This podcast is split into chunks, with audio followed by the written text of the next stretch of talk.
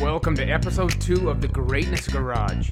We are here with Jim and Brad. And uh, Jim, I hear that you've got some really interesting stuff going on. Fill us in a little bit on this. We got a solution to the big problem. Me and Brendan were talking off. I was on the phone with uh, one of the, the major manufacturer reps for ResMed, a CPAP company. Holy Mm. Talking at, uh, he's I got an he's an Indian guy, and we're looking at how to convert CPAPs into ventilators at scale. And that just popped into my head like an hour ago, and the last hour has been unbelievable, Brad. I mean, Ah, I got guys smoking two cig- cigars with the pulse oximeter on to get their O2 low enough. One of them's going to go lay down and wait for it to come back. The other one's going to get on CPAP and video the whole thing and show how if you come down with COVID, you can't get a ventilator, but we can convert a CPAP. You can rent a vent from us, right? Or you can Ah. just buy, buy a kit. I can build the whole damn thing online, put it in a package, and start selling them. They're the second best thing to a ventilator. I'll have a respiratory therapist makes yeah. pulmonologists come on and talk Yeah. about it. It's a billion dollar move. I told him, and he said, "You're the smartest fucking man I know." How did you think of this, Jim? I literally told my wife, right? I said, I said, here's the scenario. I have a ResMed, a old one, right? And that used to just blow my fucking eyes out of my head, right? Literally. Huh? And I thought, man, I got it. This thing is crazy, right? And what happened was, is there's an override that you can override the computer and ramp it up, right? And so if you have COPD, and me being a paramedic, I understand how to manage the airway, right? So I'm, I, I when I first started, when I was 20, we had this PPV valve was hooked to a, uh, an oxygen tank, and when you would blast it, it would blast you up to 70 mm of fucking air all the way down about 40. So we already know the maximum that you can get is about 70 to 40 before you blow their fucking eyes out or blow out their diaphragm. So Huh. when you ramp it down further, it allows you to to then still receive the, the amount of uh, of atmospheric air. But if I put an oxygen port on it, then I could pump 100% O2 into that port, and then effectively it would be a, a ventilator. Wow. So Hmm. I did the test, right? So now I have the guys smoking cigars. I'm thinking, how that? What is the way I can get that O2 stat? So one of them said he's got this mask you put on for exercising, and that it Oh, yep, yep. basically ramps your heart rate up and brings your O2 down. But when you're already healthy, you'll you'll recover rather quickly. So I need to show more of a compromise. And so what's compromised is if you ever fight fires, and after you get done fighting a forest fire, you're wheezy and your lungs crackle Mm-hmm. Yeah. and the al- the alveoli sticks together, and so it makes it very difficult to exchange oxygen and carbon dioxide. And so they sometimes give you uh, a vasodilator, um, a, some type of an inhaler, Yeah. but they also um, when i was on cpap he told me that that would clear my lungs because that when i'm involuntarily pushing out as soon as i start it blows that air back in Oh. and so yeah. that positive pressure is more atmospheric inside pressure which then forces everything out right Hmm. so effectively we created uh, a very cheap ventilator where these things cost on the market you know 30 40,000 i think you've heard the term. Yeah. I was right. Yeah, and we So- can get we can get into a brand new one for less than a thousand bucks, completely set up. Ready. I, I saw GM, you know, it came out with theirs, and they actually had ones that was a GM name and then Cadillac, a Chevy name and then a Cadillac name. And the Cadillac one was like fifty-seven thousand dollars. I'm like, fuck. Wow. Yeah, I don't think we have that. I think we got the solution. I, I got a guy who runs sleep centers. I got the guy who is I got the ResMed um, manufacturer's representative. I got a venture capital a guy that runs a fund. So I mean, I got the right player. They're all telling me I need to patent it and don't tell people. I'm not interested in that. I'm interested in let's solve some problems. Let's get it out there. Yeah. Yeah. And so here, here's what I'm thinking. This is where it'll be most effective. It'll be most effective when keeping people out of the fucking hospital. Yeah. Because if you understand certain things about this virus, you understand this. So with your pulse oximeter that goes on your finger, it'll tell you what oxygen saturation level you have, right? Mm-hmm. If you're having difficulty breathing, but you're still your stats are still in the high 90s, you're fine. You're just having difficulty breathing, okay? If your stats, your oxygen saturation level, which is what a stat is, if the oxygen saturation level starts to fall below 93, you're starting to have some problems, right? You get below that, you're going to have some problems. And so that will tell you when you need to be on CPAP or when you not when you don't need to be off CPAP. It'll also tell you when you need to go to the hospital or when you don't need to go to the hospital. And so providing that you have that ability, you now have the ability to use telemedicine. You manage the fever. You then manage the airway, which ABCs, right? Airway, breathing, circulation. Yeah, So you manage the, you manage the breathe the airway. And so by managing the airway, that's going to control your heart rate problems because if you get low oxygen, heart rate has to go up to try to compensate for it, which can put you into cardiac arrest, right? And so if you operate in the scope using the CPAP, you're less likely to become hypoxic. You're less likely to go into cardiac arrest. You're more likely to have positive pressure pushing out mm-hmm. the, uh, mm-hmm. the mm-hmm. fluid in the lung, and therefore you got a better. So I mean, you you, you do that vasodilator. You take some Lasix, which makes you piss a lot, drop drops a lot of the fluid, the off fluid. Yeah. You try to stay hydrated with a certain amount of measured like liquid and um, try to balance that out. And it's a six, seven day run, right? If you can manage it, I think you're going to be well on your way. Yeah. Yeah, and like you said too, that that person, yeah, you said, and you said too, like just the difference between you know, what percentage of people have gone into the hospital that didn't need, that could have stayed, you know, just outside, you know, yeah. Majority, actually, there's people talking about that once they get the this, the difficulty breathing and the tightness and the stress, they go.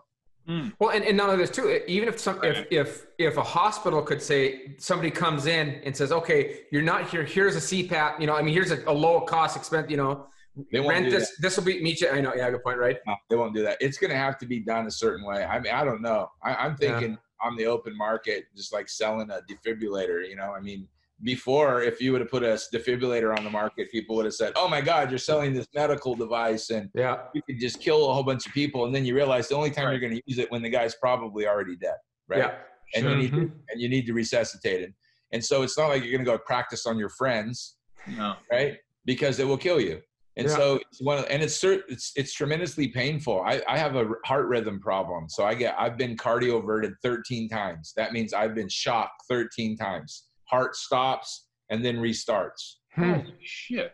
So I, I I know that feeling, right? And I've also been shocked when I got my face got cut. I don't know if you see my beautiful scar, hmm. but uh, uh, I was I lost a lot of blood, and then they I I, lost, I died on the table, and they had to bring me back as well. And so that was another time. And I mean, every time it's ridiculously painful. But the point is, is if you manage the airway properly, we don't have to go through all that. Yeah. And the way to manage the airway properly is to be able to use positive pressure to then force out the fluid that is then part of this major problem where people feel like they're actually drowning. And that's when they're going into um, cardiac arrest and that's when they're going into the hospital. And it's typically too late. Hmm. Because once you get on a vent and they actually paralyze you to then tolerate the, the ET tube, getting yeah. you off of that vent is a totally different problem. So they, they like to say you got a 50 50 chance if you go on the vent getting off the vent. Because if it starts to breathe for you and your body says, Well, I don't need to remember how to breathe, yeah. you off, your, you, your diaphragm won't be working, you know? Huh. So there's other issues as well. That's so interesting. The CPAP is definitely a bridge. And if more people had access to it and knew about it, and knew how to use it, and it could, you know, and I would like to, I mean, I'm not doing it to say we should do it to make a billion dollars, even though we should capitalize on it. Right. Um, I am saying that uh, it's the next best thing to a to events, right? And that if you ask anybody with any medical training, they would tell you that asphyxiation is. You want to talk about panic and fear? Look in someone's eyes. I've seen that a number of times. Yeah. They are paralyzed in fear, right? Wow. I can imagine that. That's pretty heavy, Jim. It's pretty real, boys. I mean, if we're going to talk about as real as it gets, that's as real as it gets. Yeah. As real as it gets. Yeah. Yeah. No we're going to have our brothers, sisters, mothers, fathers are going to have these problems. It's going to happen to somebody. I don't know anybody currently that has it, but I mean, Brennan's boss, yeah. you know, there's people that know people. So I'm saying before it gets so crazy, if we can affect just a hundred thousand lives, you know, mm-hmm. Sure. There's just a small group that has a grand laying around that wants to buy a, a CPAP conversion kit, you know? Yeah, you can make that available for them. It could save save a lot of lives. Can, oh yeah, yeah. I mean, I'm high risk, so I think that I I would do it. I'm doing yeah. it. I mean, who am I yeah. kidding? I have it. I'm doing it. I'm not only and telling people that, that they should consider it. I'm saying I have one and I'm doing it. Well, you're right. You know, you said uh, brothers and sisters, uh, everybody we we know are going to be in a situation like this. That was one of the things we want to talk about today. We want to talk about family and family uh, working in business with family. Yeah. Yeah. Do we want to get this started and rolling? Yeah, I think it's, rolling. Uh, you know, I think people are going to really respond well to uh, to the the ideas that Jim's throwing out there. Some other people are going to jump on this too and share it, Uh, hopefully, you know, and and Yeah. just word out. Let's start the conversation. There has to be multiple solutions to the problem, right? We can't just look at this. And this is my problem: is we, we they they say that they're getting all these great professionals together. Well, I don't believe them. Sounds good, Yeah. but that's real. I mean, that's not a war room of people trying to solve problems. Because here's why. What do we teach in business, Brad? You don't come to me with just a primary solution. You need multiple Secondary, solutions. tertiary. Your primary won't work every time, right? Yeah.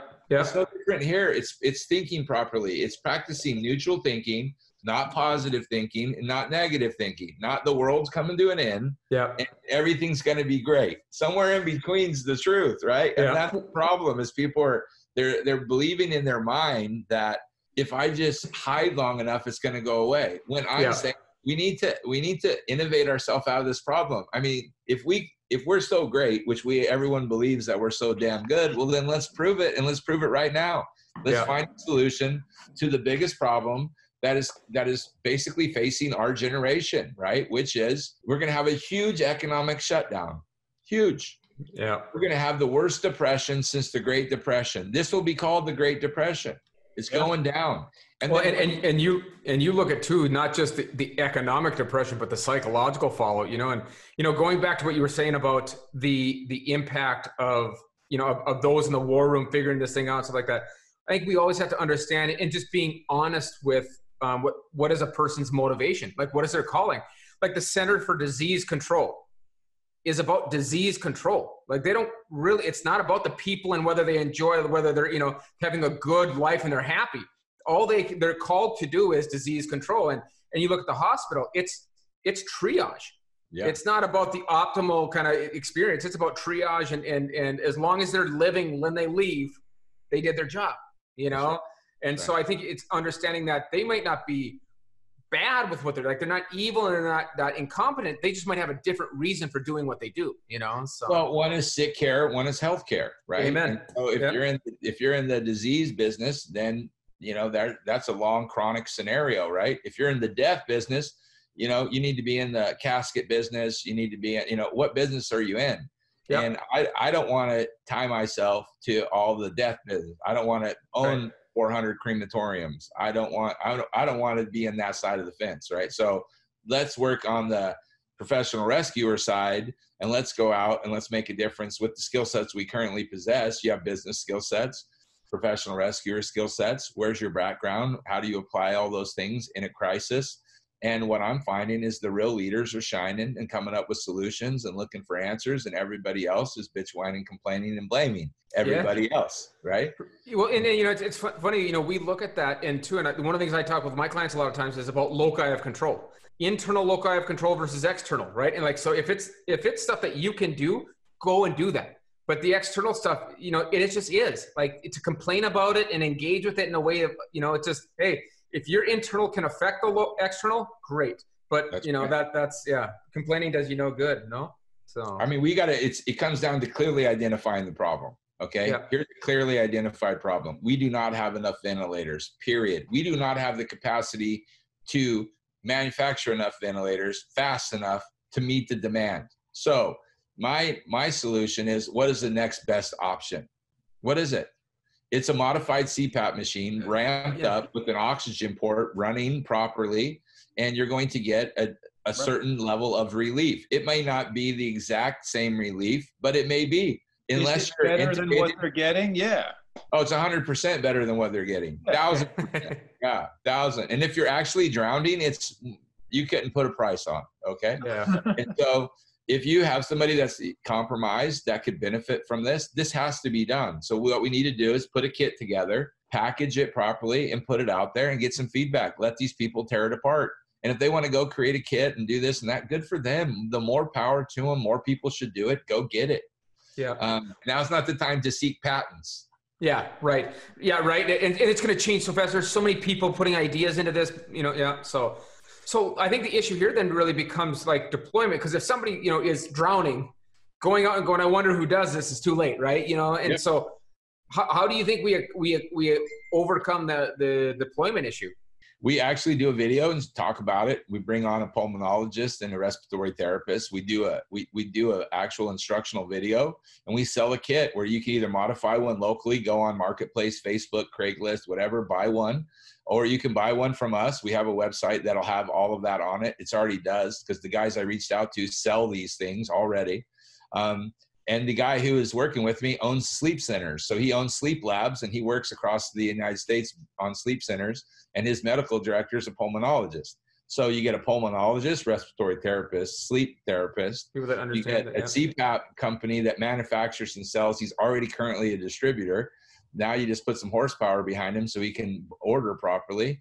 And uh, you put kits together, you sell them online, turn it over to my boy Brennan and my good friend Brad, and I'm sure they'll find a way to get a millions of them out there. And um, you know, people that can put it on a credit card, and that's just the way it goes. Yeah, yeah. and find I mean, out where that we're, market we're is. at a place. We're at a place where people are so crazed about this shit that they're taking a, a you know aquarium cleaner to get the chloroquine, right? So like I know, yeah. you know that's where we're at as a culture and actually that was a week ago so it's probably even worse than that so you know when somebody comes to uh, presenting a viable solution like this that just requires a little bit of common sense as long as you got a good lawyer behind you I don't think you need a good lawyer. I think it's good Samaritan law. I mean, just like Yeah, I any- agree. I would I would be on scene and I would need more hands and I would use walking wounded people to do all kinds of things. Just they, yeah you know, hold a C spine, a splint, a fracture, you know, anything I'm trying to do before I can package the patients and get them out of there. right So, and, and there would be people telling me, well, uh, well, can I get sued? Well, listen, if you didn't help, they're dead for sure. By Yeah. helping, yeah, maybe you could, but there's a certain level of just, I don't give a shit because I'm trying to save people's life. I'm not trying to make a Exactly. million dollars. exactly and it costs what it costs. it uh, open Yeah. source right Yeah, yeah, and it costs what it costs. And so the uh, the idea that somehow you can, you know, I mean, a CPAP machine costs what it costs. I- Yeah. I mean, it does right now, and so it's not like you're going to get it at a fifty percent discount. But no no no my position is, if I was the president, I would go to those Medtronics, ResMed. I'd go to you know all of them, and I would say, I need you to do this. I need you to put an oxygen port on it, and I need to have a, a valve with an N95 filter that attaches to it, and be done with the motherfucker. well if you had the mm-hmm. patience to deal with morons you could call up the president and probably sell this to him you know his idea you know i just i don't know. I don't i don't know if there is get- getting anything across to that guy. I, the reality of the situation i think it needs to go to a different channel. And um, yeah you know you got we got Well- plenty of positions out i think trying to convince a politician anything is just a waste of time you know Sure. And, and I think I think the, the the speed to market and, and really I think I don't think we want to lean on the government to, to solve that problem for us. I mean it's just No. it's the, the nature of a of, of a government is cumbersome and like we're, we were just talking here about about the um, the SBA. You know the SBA looks like it's it's not going to be able to come out tomorrow because it's it's such a large organization Yeah. entity getting through to make sure that it has all its stuff processed right. Um, and you know it, it's it's difficult. And you know when small businesses compete against large businesses, the num- one of the number one benefits that that a small business has is its, its mobility and, and agility. And Sure. so it's a that's the nature of it too. So I think yeah, right. We're we're using the wrong tool to solve a problem here. Right. That, No, know, it's true. Yeah, it's yeah. true that way. And and you got to say one thing I can say about this president: he has no patience for uh, for the red tape of government. You know. yeah, that's true. Yeah, yeah. So I mean, yeah, you may, can- maybe just asking to let let us go type of thing. You know.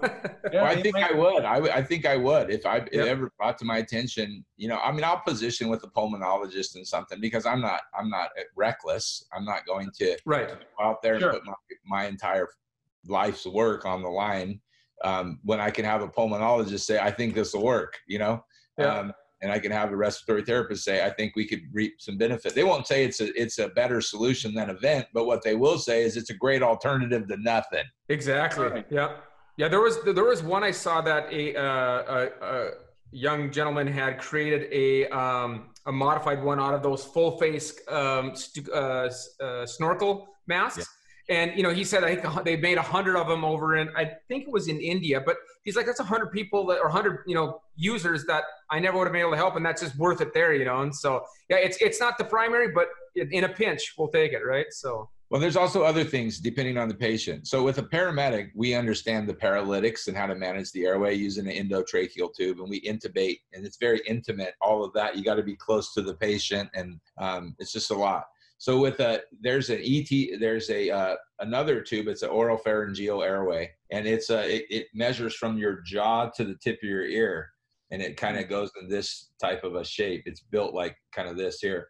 And so what happens is is you rotate that down into the airway if somebody's unconscious, and you can still be getting a ventilation value without an endotracheal tube that you have hmm. to paralyze the diaphragm to be able to do that right so um, if you had a high risk patient and they were trying to get them off the vent get them out you would put them on a cpap off the vent out with the et without the et tube right with the oral pharyngeal airway and there's also an nasal pharyngeal airway that is another one you can put on in the nose to still hmm keep air coming in. Yeah. So there's some benefits to just that knowledge base and understanding how that all works. But more than that, I think it's an effective fix. And, you know, for the life of me, um, I can't I can't figure out why we're not talking about that more and talking about alternatives and options rather than here's our primary and our primary is going to shit before our eyes. Yeah. We, you know, and so we have one governor who's saying, my primary's gone to shit. I need more ventilators than you have available. And they're not providing any alternatives other than there's 10,000 oh, warehouse somewhere. Yeah, I mean, that's yeah. not enough. I think one way to uh, really lay this thing out is to find one of these governors in one of these states that is really, really strapped. For example, I think New York is going to be there in uh, like a day, right? Mm-hmm. You know, and you just reach out to them and say, look, we have a solution potentially for you. So, uh, you know, you want to roll with this. That's the way to go. Well, we need to definitely get that in someone's ear because the fact of the matter is, is that's a, that's an amazing alternative. And uh, I was on the phone with Limhouse right before that. So we got Oregon. We can, we can move in Oregon. Okay. Uh, well, that's right on the ground right there. Yeah, and so we got that, but we also got New Orleans is taking a hit right now, Louisiana because of the Mardi oh Gras.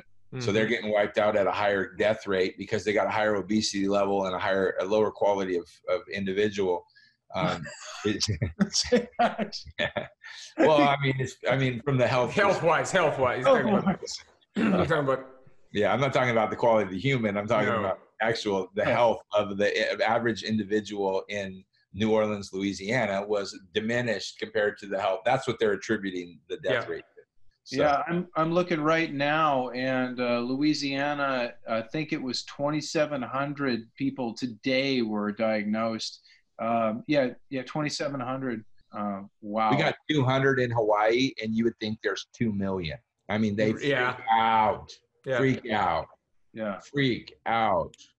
I mean, yeah, it's kind of you know, and I, you you would guess some of it is because they, I guess they would probably perceive themselves contained in this kind of you know and and you know it, it is you know it's funny you say that because I was actually doing some um, be, being an analytics nerd right? I was this morning looking at stuff just because and so there's 39 million uh, 39 and a half million people in California 8100 uh, 8131 was the uh, infections uh, this morning um, and so 0.02 percent and they were by far the first ones to lock everything down stuff like that Texas, for example, the second largest state, has 20, 28 million 995,000. They have 3266.01 percent. Um, you know, almost half of what you know, less than half of what it is uh, with uh, uh you know a 10 million less population. And you know, going through the next ones, uh, New York um, is actually the fourth largest, but they had 0.038 percent. Well, anyway, what I'm finding is that there is so many dynamics that go through that. That why did why do people feel that affection? You know, originally, be, you know, being from North Dakota, and and the feeling through a lot of North Dakota is we got 100 people infected with the flu. Like, you know, we had we had one person, we had they had two people pass.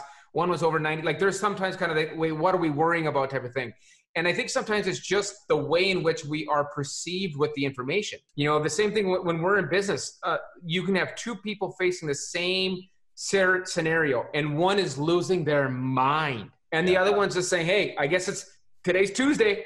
Right. And so it's amazing right. just the perspectives that we come from that really, you know, change the way that that looks, you know? No, I see that. But then again, there's, there's Louisiana, right? And you've got, you've got a, a state with four and a half million people and almost 10,000 probably by tomorrow, uh, probably 12,000 by tomorrow yeah.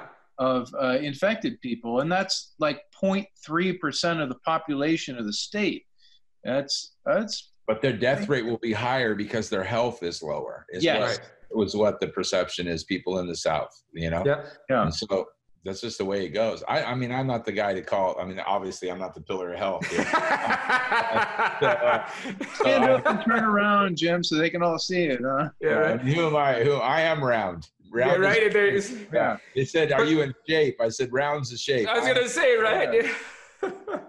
but I think I think as we're going through this process, you know, just appreciating the fact that you know whether and this ties into small business, the way that we perceive these things, it uh, it really affects the way in which we engage them, in the way in which we, um, and like you said.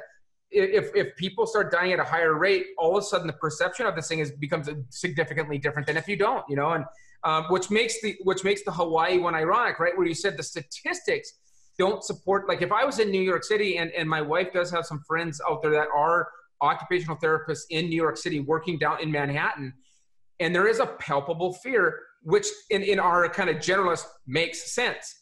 But like you said, it's it's interesting how people engage based on what they perceive as their risk. Yeah. Yeah, yeah, and and that's that's what Jim was saying before about the the standard health that the the basic line of health going for like on a daily basis anyway. If you're talking about people who already have breathing problems, basically, because you know if half of them are on CPAP machines already, you know, then Yeah. you know you got Very few people though really benefit because here's why. Asthma is more of a constriction, right? And COPD and emphysema is a different problem, right? We used to call them pink puffers or blue bloaters. Terrible, Hmm. both of them, right?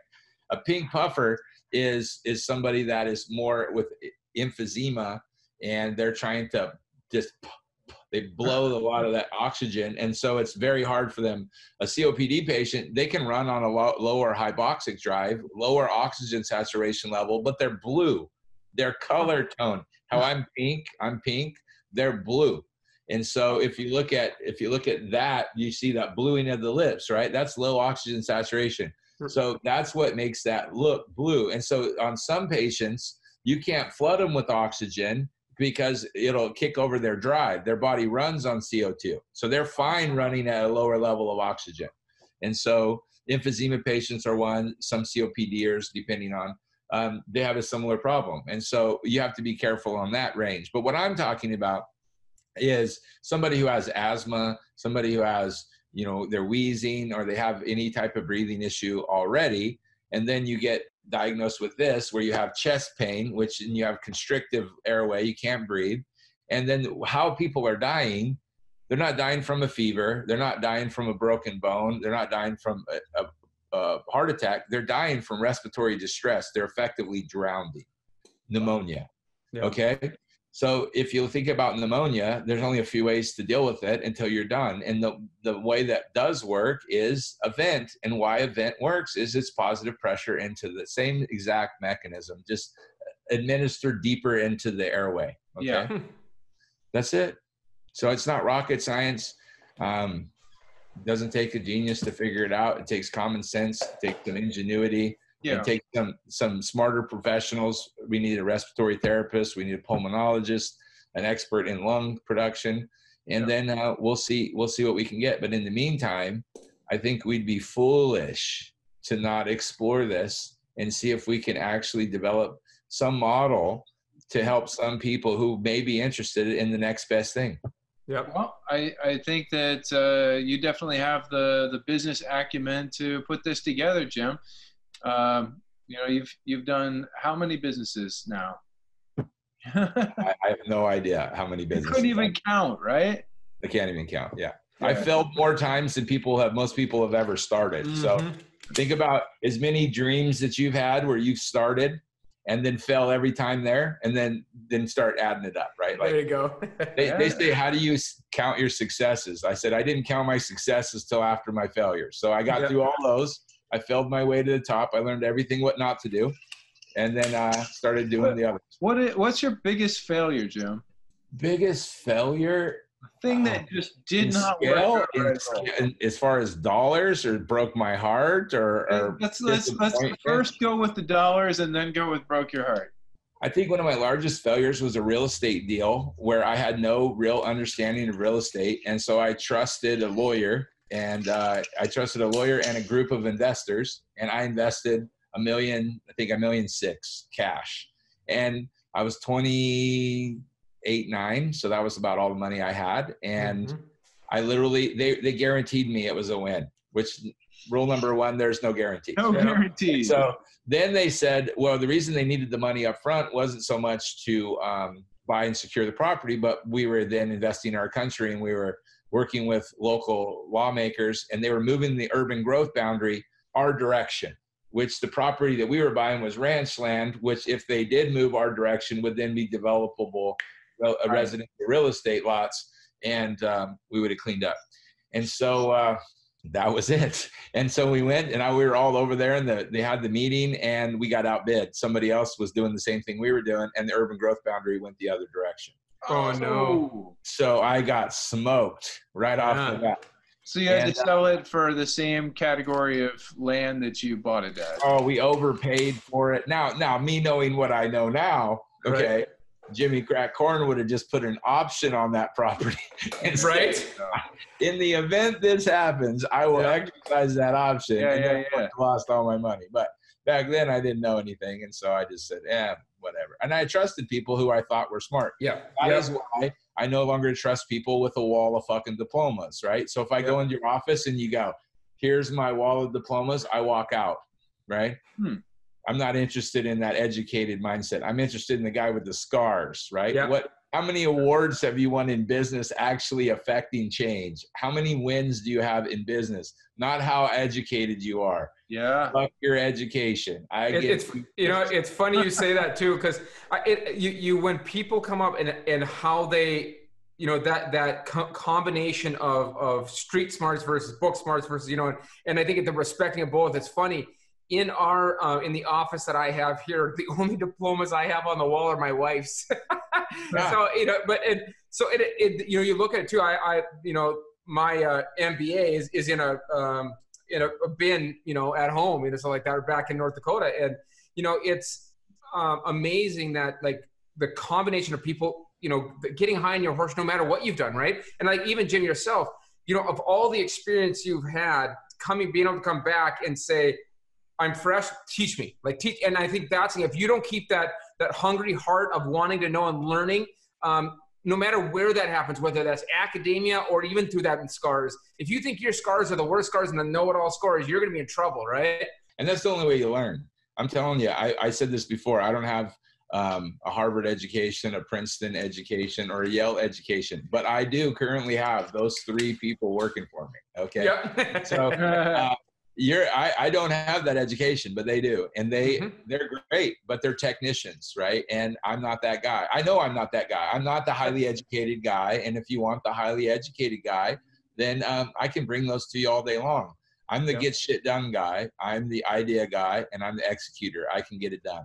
What's important about that too is that is really being comfortable with your role you know understanding where you know, like it's they, i remember one time uh, reading that that mit the average salary or average earning of an mit graduate was somewhere in the area at the time of like and this wasn't that long ago maybe five years ago like $85000 and and you know it's it's that's a good wage. It's not a great wage because they're not willing to take that risk typically. And that's completely okay. As long as you're in that space and that's what you want to do and you want to be in that room working on that project and that doesn't matter that's great but you got to be okay wherever you're at, right? Oh yeah. I once uh, was trying to get my dealer's license in Oregon. Brennan remembers this, and so I had to. They said you can't get a dealer's license. You don't have um, any automobile experience, right? Mm. And so I was like, well, uh, how do I get it? They go, you got to take a title and DMV class, and you got to have 180 hours of automotive. Yeah. Experience. So I'm like, so I went to Napa and I said, hey, could I get a job here? And they're like, uh, we don't have a job for you. And so I kept going. So I called a friend of mine that owns some car dealerships and I said, Hey, I need, he's like, Well, what do you want to do? I don't care. I just need some hours. What do I got? This is how lame it is, right? And so anyway, I go ahead and I show up and I show up in a suit ready to go to work. And I didn't realize that they don't wear suits. They wear like polo shirts and khakis. And, um, and so I, I went to, for my interview and they go, I think you're way overqualified. I don't think you're really the right fit for us. And I said, listen, man, I'll work for free. I just need to get some hours. Okay. I'm not interested in the paycheck. I'm interested in the training. Yeah. I just need to be here where someone could sign off that I put in enough time. I'll bring so- you fucking coffee. Exactly. I'll bring you coffee. I'll do whatever, right? I just need a job. And so my wife was busting up laughing because I literally went and got a job at a car lot to get the hours. And so Yeah. one of my best friends who lives in Hawaii out here with me now, he uh, takes care of my dog. He uh, he was working there at the time, and he was a salesman for like five years. So I arrived there, and, and they start pushing me through all this, learn everything there is to know about Toyota, Chevrolet, Subaru, all these different lines. And I'm like, I ain't interested in any of that. So, but before that, what they didn't understand is I worked as and ran a law firm locally. And so I had access to a group of clients that have already been through the law firm. And so I reached out to them and said, Hey, listen, if you need a friend in the car business, I'm your guy. I'm not trying to make a profit. So if you want to buy a car, I'll give you the best deal. Come see me. So what we did is I brought in the first month, I sold 23 and a half cars. I made about 21,000 bucks, more than anyone ever that worked in that position in that car dealership ever in Salem, Oregon. And the next month was cash for clunkers. And I broke that record and did Yeah. 24 cars, made even more money. And then I had enough hours and I bounced. I was one block away from the dealership. I opened up our motorcycle dealership. Yeah, that's guys. Huh. Yeah. And so the guys that were the owners of the dealership came down. They were like, "Why did you leave? You're the best salesman we have. I want you to come back and be our our Right. GM of all of the stores and train everybody." to do Whatever, just do it. Keep doing it, man. Exactly. Yeah. So it was just ironic. And the thing is, is I didn't know how to sell cars. So and I, and I didn't have any problem telling people that. So they go, "Well, what are you doing here?" I need to get enough hours so I could go up open my dealership. So if you need a car, I do the paperwork. This is the deal. And uh, you know that's the way we go. And they, I just crushed it. That, that's a great story, Jim. Um, we're actually at the end of the the 40 minute session uh, here, and uh, Skype or sorry, Zoom is going to shut us down here. Uh, so I just want to put a bow on that and say uh, that was that's fantastic, and thanks for sharing more about uh, your background and like one of like just one of the many things that you've done. So It's awesome. Yeah. All right, guys. and it just you just you showed the dynamic of your ability to go into different fields and conversations and stuff like that, and it it really is a fun, yeah. It was good. So uh, I really appreciate that. Thanks, guys, and uh, another great episode number two right here.